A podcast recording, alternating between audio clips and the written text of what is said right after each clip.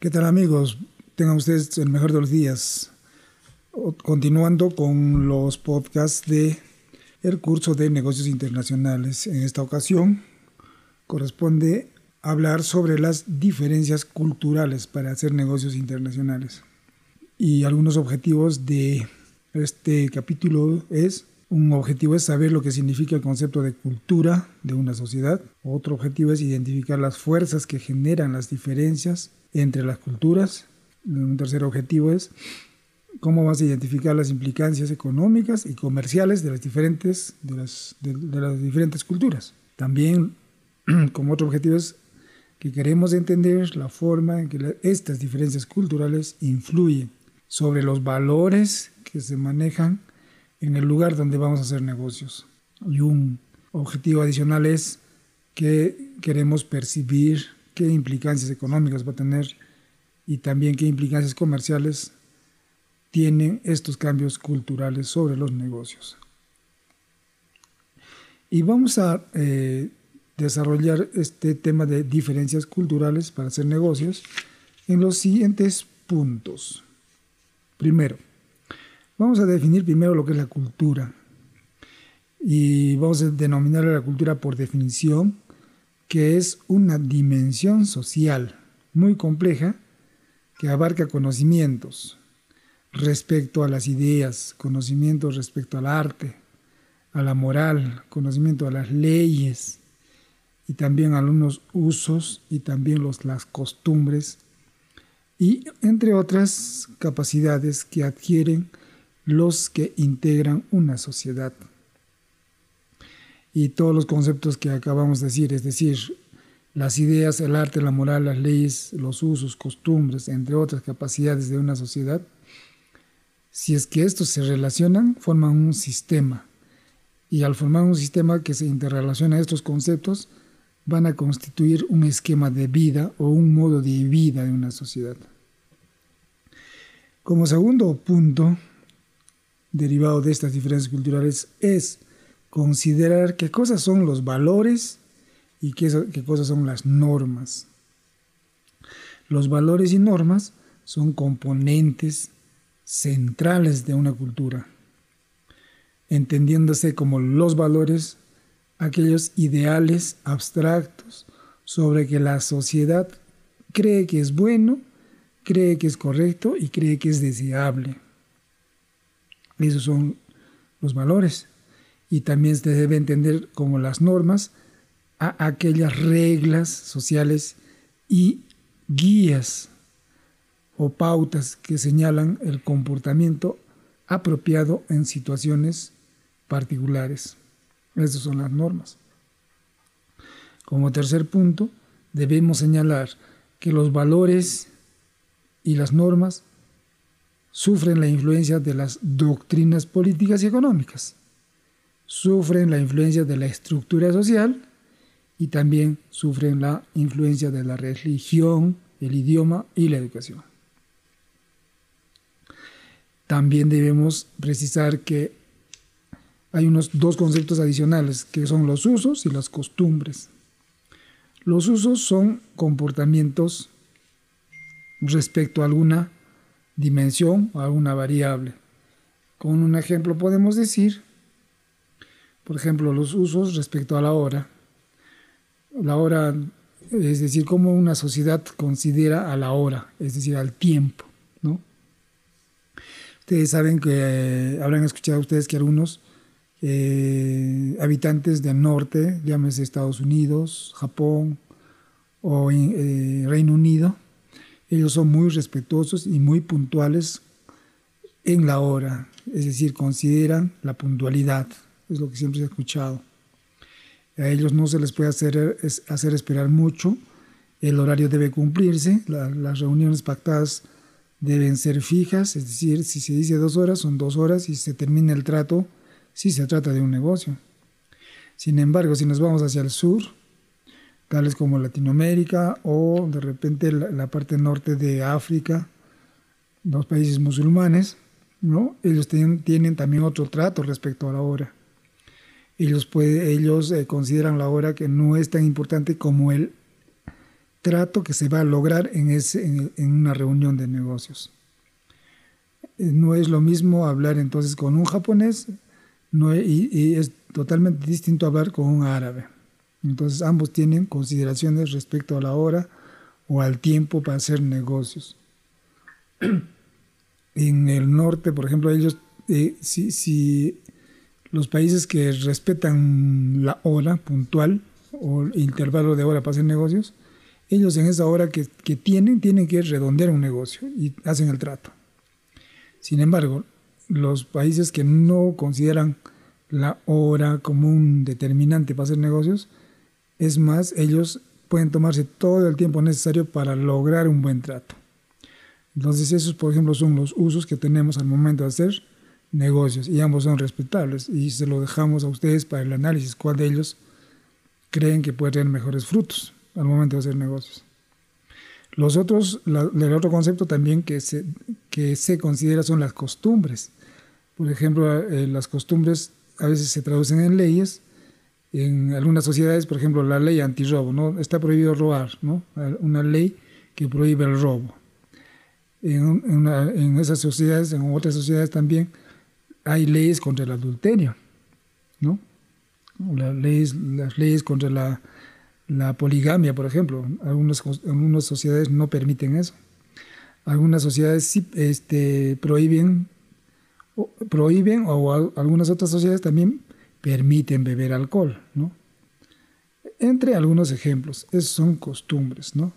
Y los cuales también hay que considerar al momento de hacer negocios, es decir, con quiénes o con qué sociedad o con qué país estamos haciendo negocios o con qué empresarios estamos haciendo negocios. Un cuarto punto que quiero tratar es que la estructura de una sociedad es su organización social básica.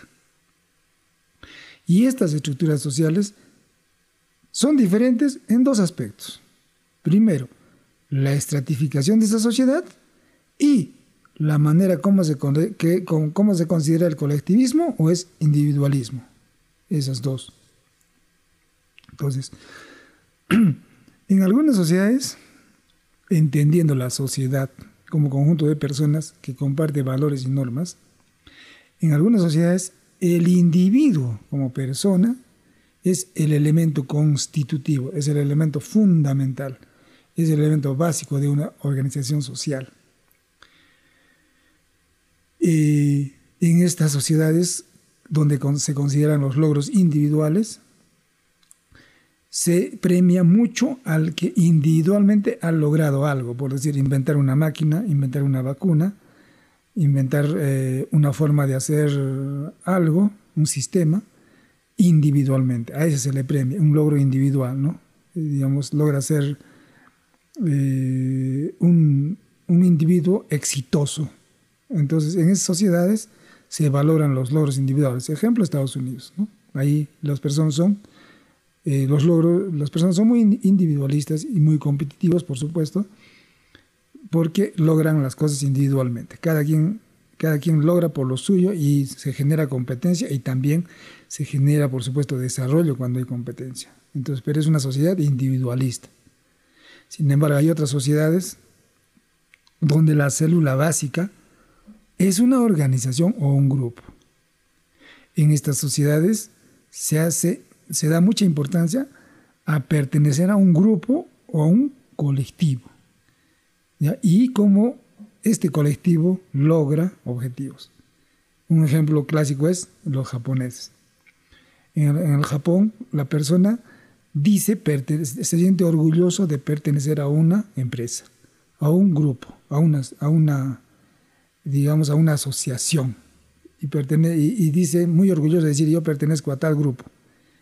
Y, es totalmente contrario a lo que dijimos anteriormente, al individualismo. Entonces eh, es muy orgulloso de pertenecer a un grupo y nombra a ese grupo como su logro. Por decir, yo fabriqué en Toyota, yo, yo, perdón, yo trabajé en Toyota, yo trabajé en Sony. Entonces ellos dicen, mencionan a un, a un colectivo, ¿no? Entonces ellos se enorgullecen de eso. Tanto así que los japoneses a veces, eh, un premio es, que si uno entra a trabajar en una empresa en Japón, antes incluso algunos ahora una tradición es que el trabajador se quede de por vida a trabajar en una empresa. Ese es un logro. ¿Ya? Entonces, ambas cosas, tanto individualistas como colectivistas, se deben considerar al momento de hacer negocios internacionales. Como sexto punto, debo manifestar que todas las sociedades se dividen en clases. Unas sociedades se dividen en muchas clases, otras en pocas, ¿no? y, las sociedades que son conscientes de las clases, es decir, eh, reconocen que existen clases. Esas sociedades se caracterizan por su poca movilidad social y mucha estratificación, es decir, hay muchos estratos y pasar de un estrato, digamos socialmente hablando, pasar de un estrato a otro, o en este caso subir un estrato, vamos a decirle, eso se llama movilidad social, ¿no? Es muy difícil cuando está muy estratificado. Hay algunas sociedades que están muy estratificadas y es difícil moverse socialmente, es decir, es difícil ascender de, de un estrato a otro. A eso se dice, muy, existe muy poca movilidad social. En cambio, otras sociedades que son menos conscientes ya no consideran mucho que eh, las, las clases sociales se caracterizan por su alta movilidad social, es decir, sí se puede pasar de un estrato a otro. Es decir, un individuo, se si, eh, digamos en el Perú tenemos, según Ipsos Apoyo, que es una encuestadora, ellos tienen cinco estratos, A, E. Uno de la E puede superarse y puede llegar a la, a la C o a la B. ¿Por qué no a la A? Entonces sí se puede movilizar. En cambio, en otras sociedades bien rígidas como Reino Unido, no se puede pasar muy fácilmente de un estrato a otro prácticamente, incluso ahí existen castas, ¿no? Entonces, muy difícil pasar de un estrato a otro. Entonces, eso también hay que considerar al momento de hacer negocios, ¿no? Un séptimo punto que quiero eh, definir acá es también en la cultura está inmiscuido la religión, ¿no? La religión vamos a definirlo, es eh, como un sistema de credos, como un sistema también de ritos que siguen estas religiones respecto al ámbito de lo sagrado, es decir, ah, creen en algo. ¿ya? Y entonces entra acá a tallar la ética. Y vamos a decir, lo ético es un concepto que tiene que ver con eh, los sistemas éticos. Y los sistemas éticos son un conjunto de principios o valores morales para guiar y encauzar la conducta. Entonces, los valores morales van a guiar la conducta.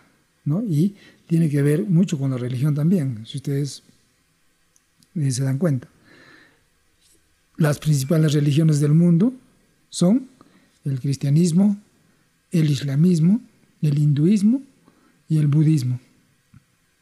También aquí se puede sumar el confucianismo, que no es una religión, pero también se, influye en el comportamiento de manera eh, muy profunda, así como las religiones. Tienen valores, ¿no? tiene sistema ético, también este, el confucianismo, y generan varias consecuencias que afectan en la práctica de los negocios. Y yo creo, al momento de hablar las iglesias, las, las religiones, por ejemplo, en, dentro de la religión cristiana hay una iglesia cristiana protestante. Es la más preponderante en el mundo, ¿ya? Y tiene mayores implicancias incluso en la economía, esta iglesia cristiana protestante. Es más, ellos creen que, que todos los logros económicos, todos los éxitos económicos, todo el crecimiento económico es muy bueno y está dedicado a Dios. Es decir, creen en eso. Cuanto más triunfos económicos tienen, eso le pertenece a Dios. Estos, y esta es una creencia de una iglesia cristiana protestante que es muy fuerte en el mundo. Otra religión que también es el islamismo, que eh, tiene su representante máximo a Mahoma, ¿no? Ellos creen también en Alá, sin embargo ellos creen profundamente en la libre empresa. El islamismo también es una religión fuerte y que tiene negocios muy fuertes en el mundo. ¿ya? El islamismo es una religión que hemos dicho la vez pasada, tocando los sistemas económicos, el islamismo no le gusta la usura, pero ustedes dirán, ustedes saben qué es la usura, ¿no? Es cuando tú prestas dinero y te retornan con cierta tasa de interés, eso no está permitido en el islamismo. Pero ustedes se preguntarán entonces, ¿cómo es que funciona este negocio si no te permiten pagar tasa de interés? En el islamismo se considera cualquier préstamo que tú haces, se genera una rentabilidad de la empresa. Es como que el, que presta plata ya está invirtiendo, pero no va a cobrar intereses. Incluso es un poco mejor todavía, ¿no? Podría ser considerado mucho mejor cuando uno eh, en, este, en esta religión islámica presta dinero, ¿no? No solamente, ahí no puedes cobrar interés, pero sí puedes generar rentabilidad. Entonces ahí es una diferencia este, importante en el islamismo. Y hay otra, y yo creo que acá se puede considerar también uno que no es religión, sin embargo, se podría decir que es parte de, eh, de, la forma de hacer negocios en China, que se denomina el guanchi. El guanchi significa relaciones comerciales, relaciones de negocios entre empresas, entre personas, entre países. Ellos creen mucho en este guanchi para hacer negocios. Entonces, pero estas relaciones son muy fuertes. Incluso aquí no se permiten este, traiciones, digamos. ¿no? Acá, se, digamos, si uno, si uno al momento de hacer negocios es desleal, prácticamente te marcan y ya no vuelven a hacer negocios contigo. ¿no? El guanchi, entonces, una filosofía muy muy arraigada en China, que significa las relaciones comerciales o las relaciones de negocios, o los contactos, le podemos decir. ¿ya? Esos son los, los chinos practican el guanchi muy fuertemente, las relaciones las comerciales son muy fuertes.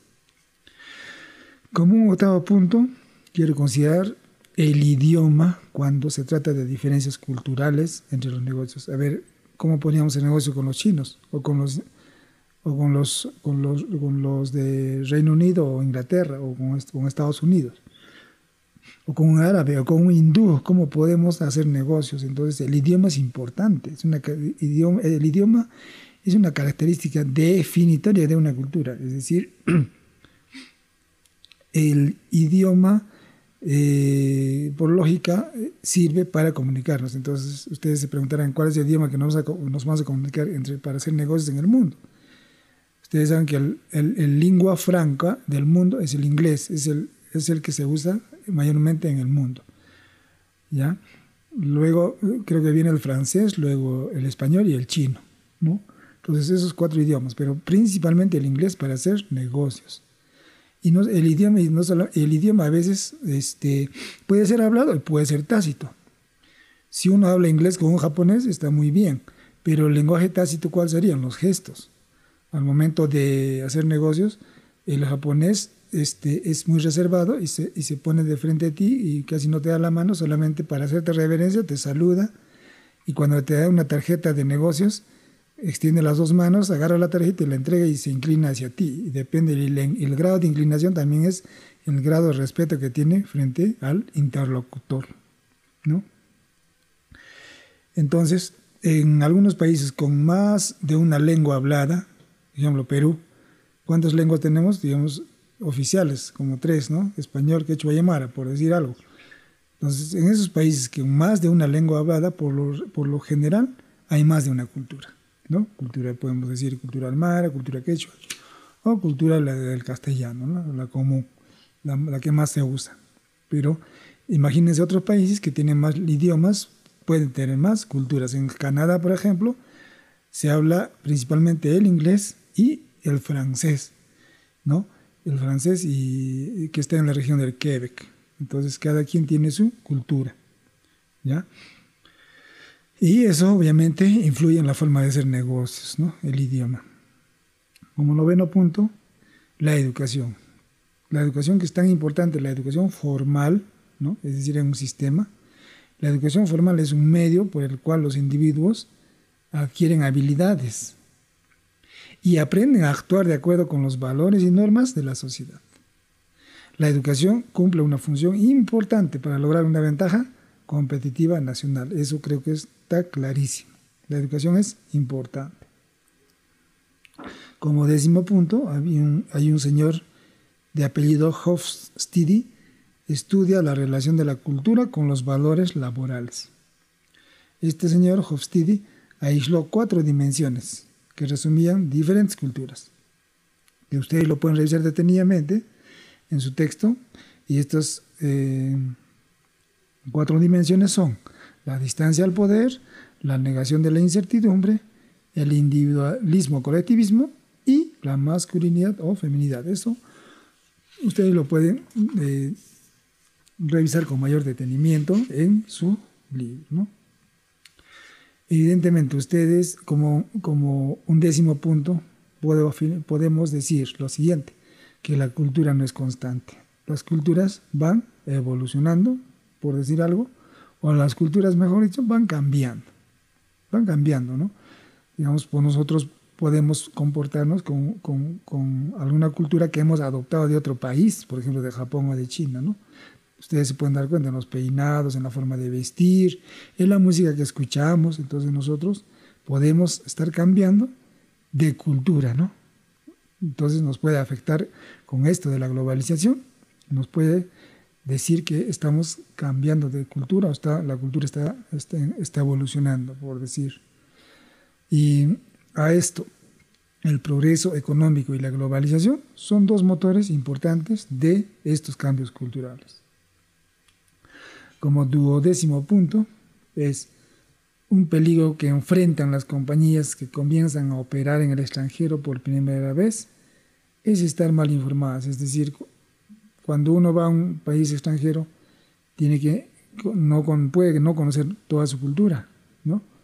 Entonces, uno puede empezar negocios ahí de repente con poca información. Entonces, pero cuando uno quiere hacer negocios internacionales tiene que ir acumulando conocimientos culturales. Y para empezar, pues obviamente tenemos que contratar a, eh, personas o empleados en el país con el que vamos a hacer negocios o a donde vamos a ingresar nuestro producto. Tenemos que contratar una persona ahí, ¿no? Y poco a poco, reclutando a estos trabajadores, podemos ir formando cuadros de vendedores, de ejecutivos, estos, estos cuadros de ejecutivos o personas profesionales tienen que ser cosmopolitas, es decir, estas personas tienen que tener, como se dice, un conocimiento global, ¿no? un conocimiento eh, íntegro de todas las culturas, ¿no? tienen que llamarse cosmopolitas, incluso que tienen que dominar varios idiomas. Esos son los profesionales o ejecutivos cosmopolitas, para no, y para no fracasar en los negocios. Y, cuando uno hace negocios en otros países, tiene que evitar los peligros del comportamiento etnocéntrico. ¿Qué quiere decir esto? Que yo, por ejemplo, voy de mi país con mi propia cultura, con mis propias normas, con mis propios valores, y voy a otro país, no podría imponer eh, o pensar que ellos van a reaccionar de la misma cultura que yo tengo. Entonces no podemos centrarnos en nuestro carácter étnico para hacer negocios en otros países. Tenemos que ser flexibles. ¿Listo? Y decimotercer punto, ya terminando este tema de cultura, los sistemas de valores y normas de un país siempre van a incidir pues en los costos de hacer negocios en ese país, ¿no? Es decir, el, todos los, valores y normas que, maneja un país o una cultura distinta a la nuestra, tiene costos. Luego, eh, eh, va a tener costos en, hacer negocios. Por ejemplo, si uno quiere hacer negocios en, un país distinto al nuestro, tenemos que considerar, por ejemplo, eh, a ver, ¿qué, ¿a qué personas vamos a contratar? ¿Cuánto les vamos a pagar? pagamos menos o pagamos más. ¿Cuántas horas los vamos a contratar? ¿no? ¿Cuántas horas van a trabajar? ¿Cuántos días? Entonces, es, todas esas cosas tienen implicancias tanto en los beneficios y en los costos también, ¿no es cierto? Entonces, eso es lo que hay que considerar cuando se trata de las diferencias culturales para hacer negocios internacionales. Nos quedamos aquí en este tema.